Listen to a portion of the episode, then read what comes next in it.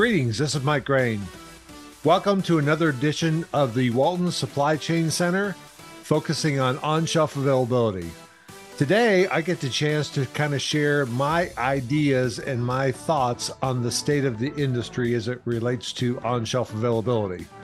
I've got a couple of clips from this year's uh, particular podcast, but really it's focusing on what are the different people, processes, and technology to be able to look at on shelf availability and make improvements. Let's get started. All right. Well, good afternoon, everyone. It's a beautiful day in Bentonville, Arkansas. We're so glad you're here today as Mike Graen continues his on shelf availability series. Today, he's going to focus on uh, what he's calling a 2020, uh, 2023 state of the industry. Uh, we've got a big group that is uh, going to be joining us. We've got more than 350 people that have been um, registered and invited. So uh, we're, we're glad that you're all here.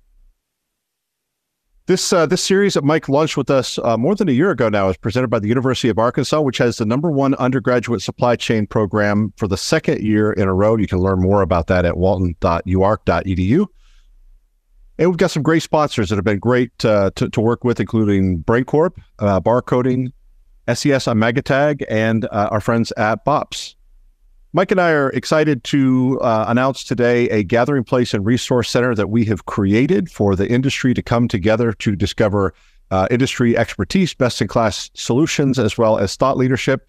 So, as we wrap up today, we'd appreciate you taking a look at onshelfavailability.com. You'll hear us talking about that more in the days and weeks to come. And in case you missed it, one of the things you're going to find on onshelfavailability.com is sort of an archive of all of the conversations that Mike has been hosting uh, to date. So again, we encourage you to look under thought leadership at onshelfavailability.com. A reminder that this is a conversation. It's intended to be a conversation and not a presentation. And we would love to you to uh, love for you to join us and actively participate. And the best way to do that is just to click on the Q and A button at any point during the, the, the presentation, the conversation today. Use that Q and A button uh, in Zoom to submit your questions, your comments in writing.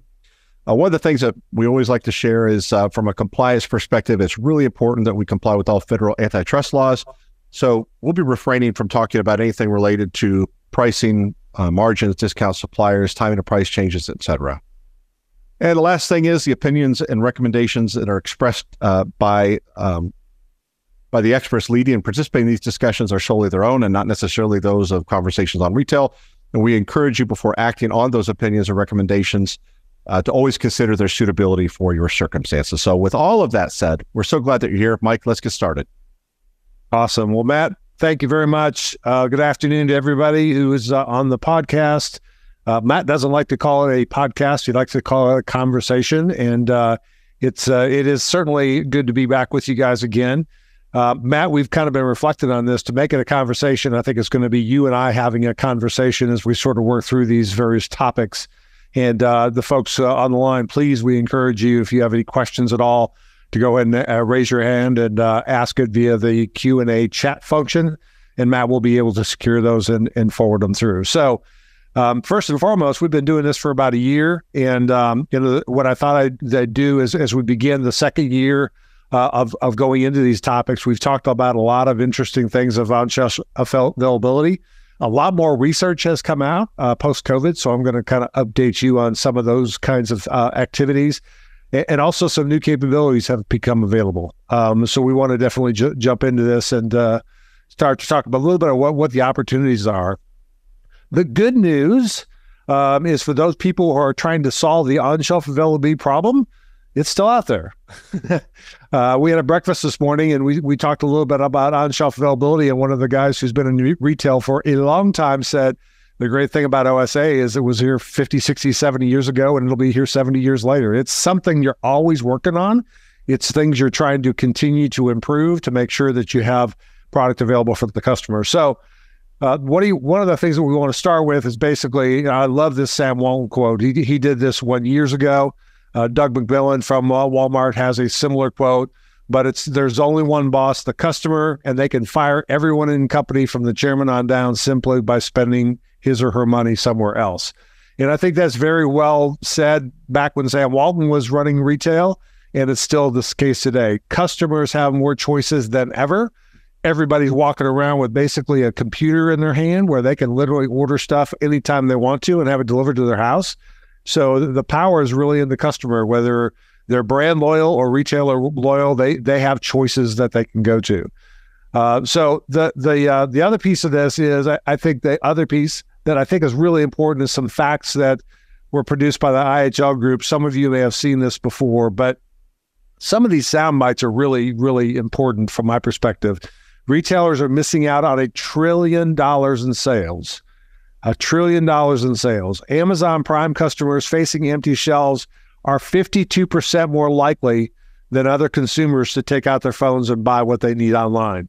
I don't know about you, but I've been a victim of that. I've gone into stores, tried to buy something, it's not there. A, specific printer cartridge or something specifically, you know, a specific item that I'm looking for, they don't have. I am very, uh, very apt to pull out my phone and use that that retailer's Wi-Fi to order that product from an Amazon or somebody else so I'm basically using the retailer Wi-Fi to order from competitor. I'm not proud of it, but I came all the way to the store to get it. I I, I got to have that particular product. It's really necessary for what I'm trying to do. And the last one's 24% of Amazon's current retail growth comes from re- from customers who tried to buy it in a store first. I think those are pretty amazing.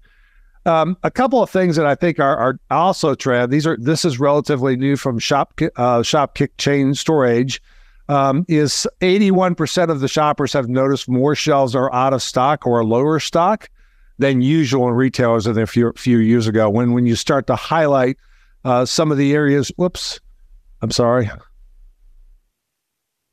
Um, there, there we go. When you start to, to, to unpack a little bit about what those particular items are, you see things like meat products, dairy products, box food, canned foods, etc. You also see what I kind of mentioned before, which is brand loyalty is wavering.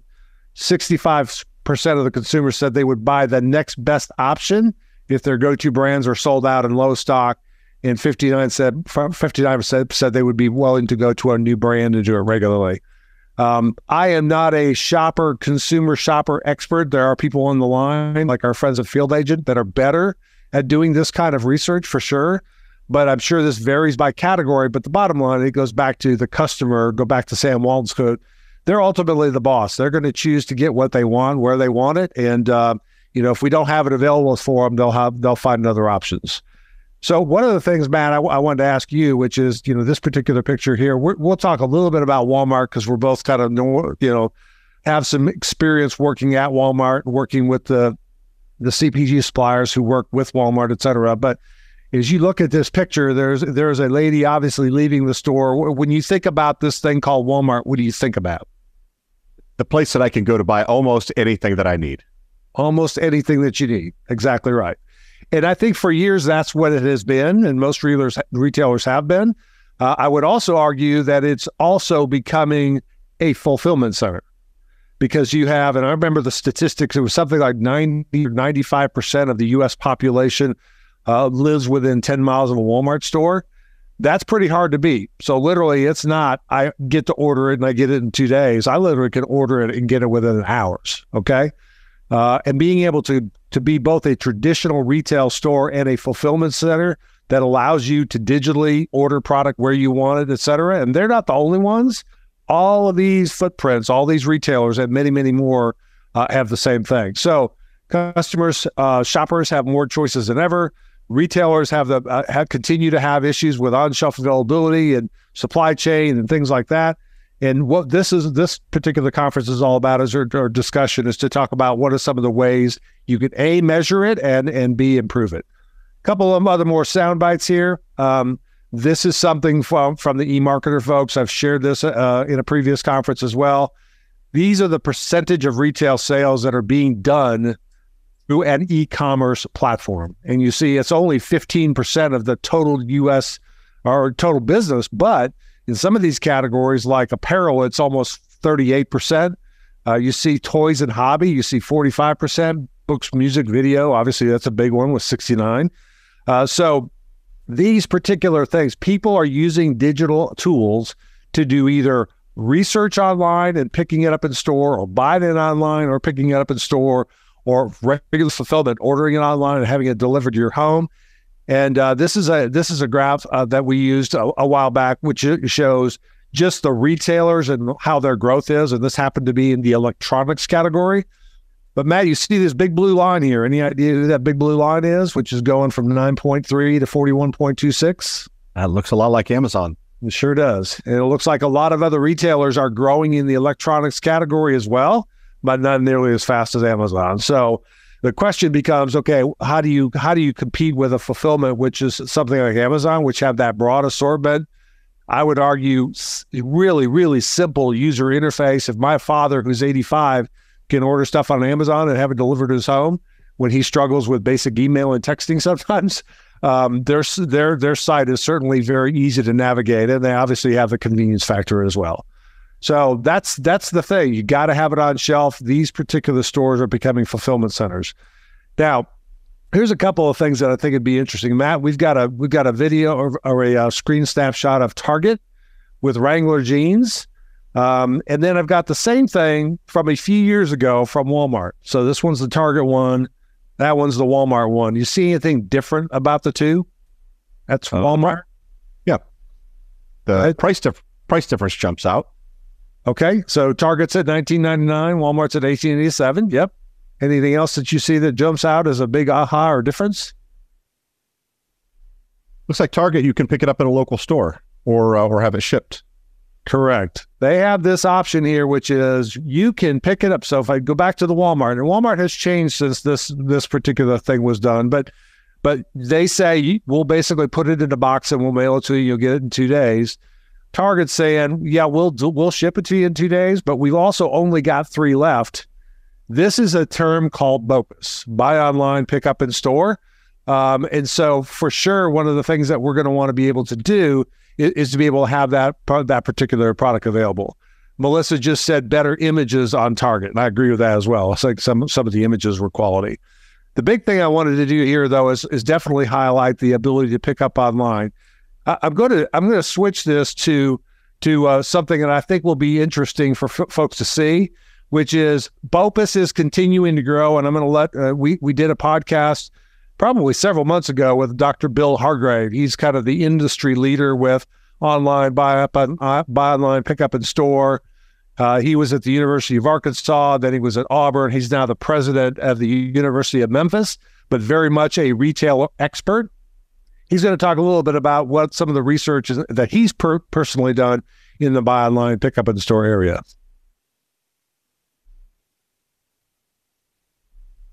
Pre pandemic, you know, retailers kind of looked at both as kind of as a nice to have. Like, yeah, I mean, you will offer it as a consumers. For the pandemic, it became a lifeline for a lot of retailers, and many retailers were absolutely not prepared for that. Uh, what I would do is knowing that um, that we had um, that they were they were executing poorly.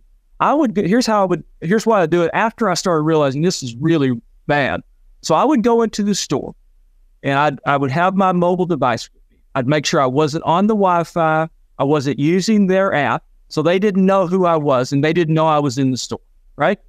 And I would literally stand in front of a shelf looking at the product and go online and say, I'd like to buy this and pick it up in store.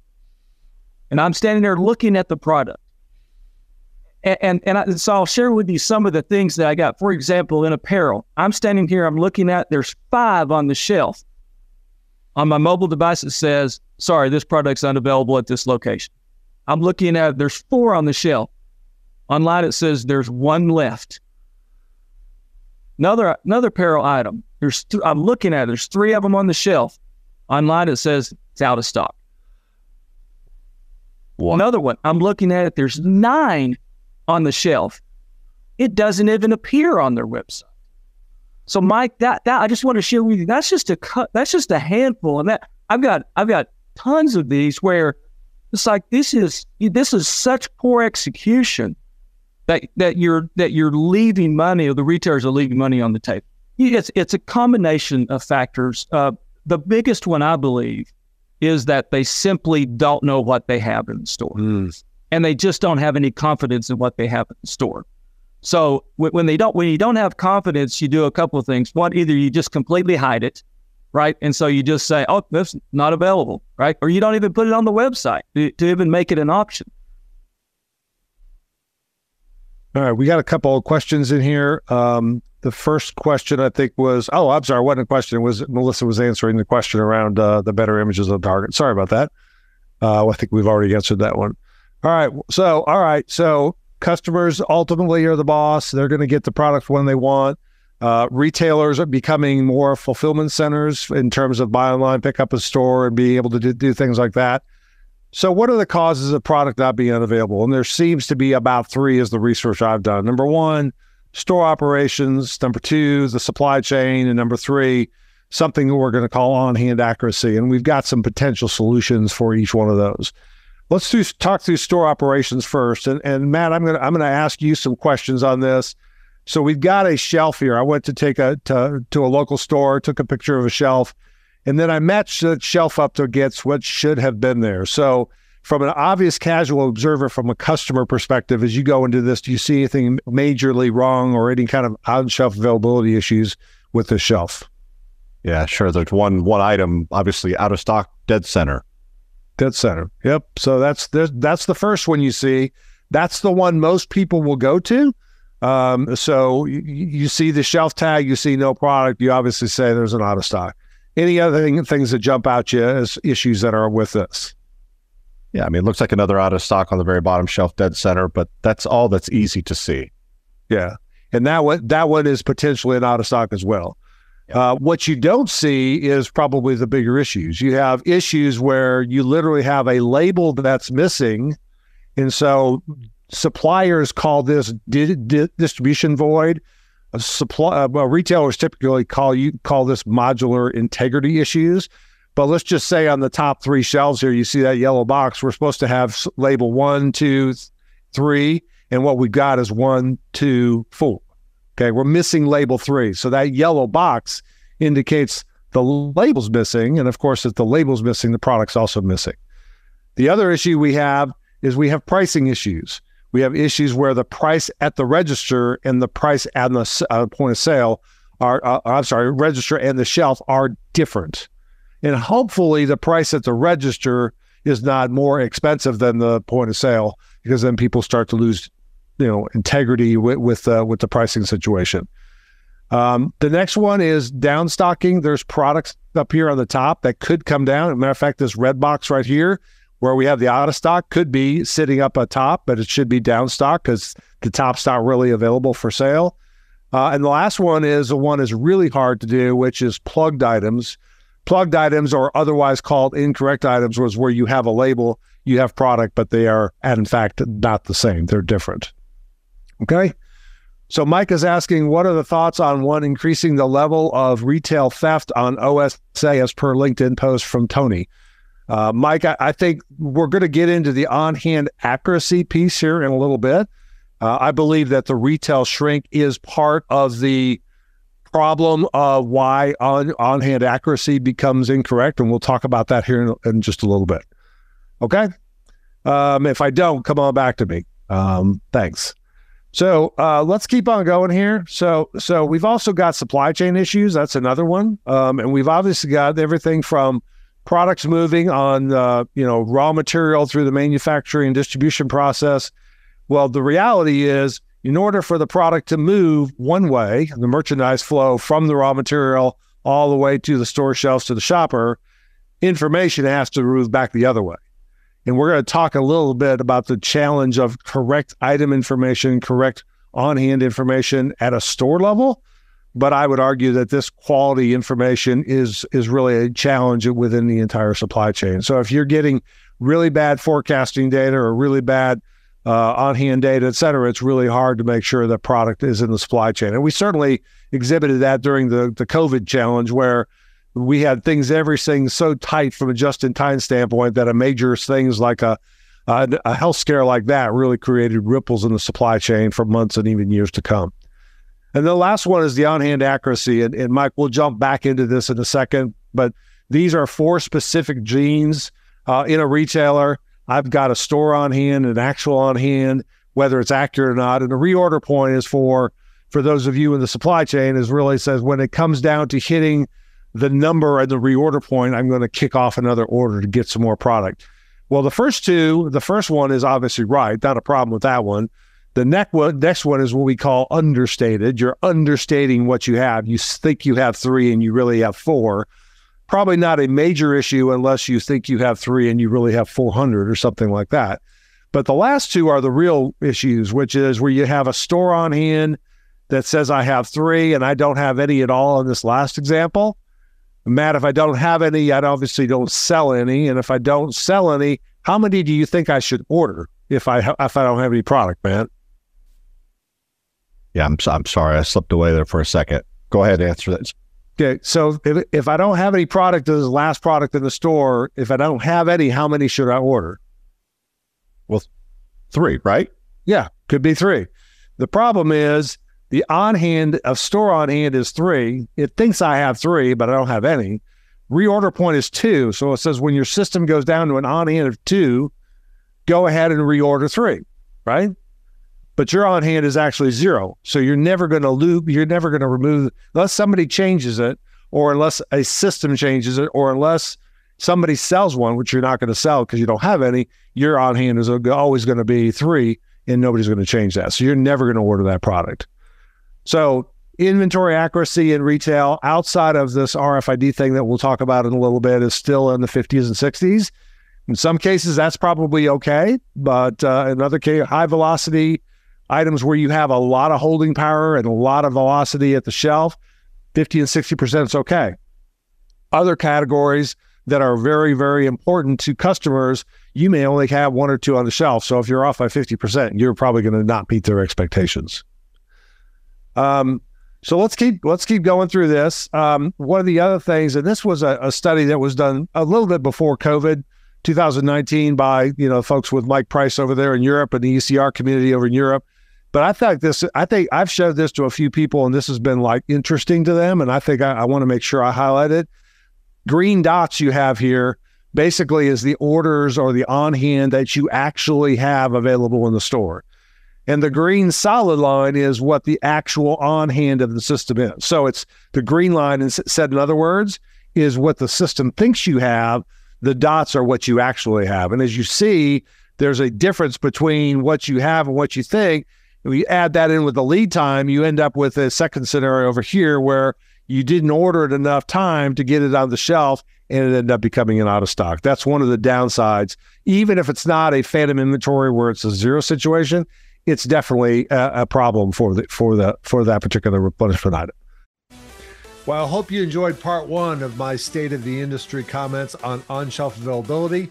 Please join me next time as we wrap up this discussion and talk a little bit about some real life examples in the space of RFID and other technologies to drive on shelf availability. See you then.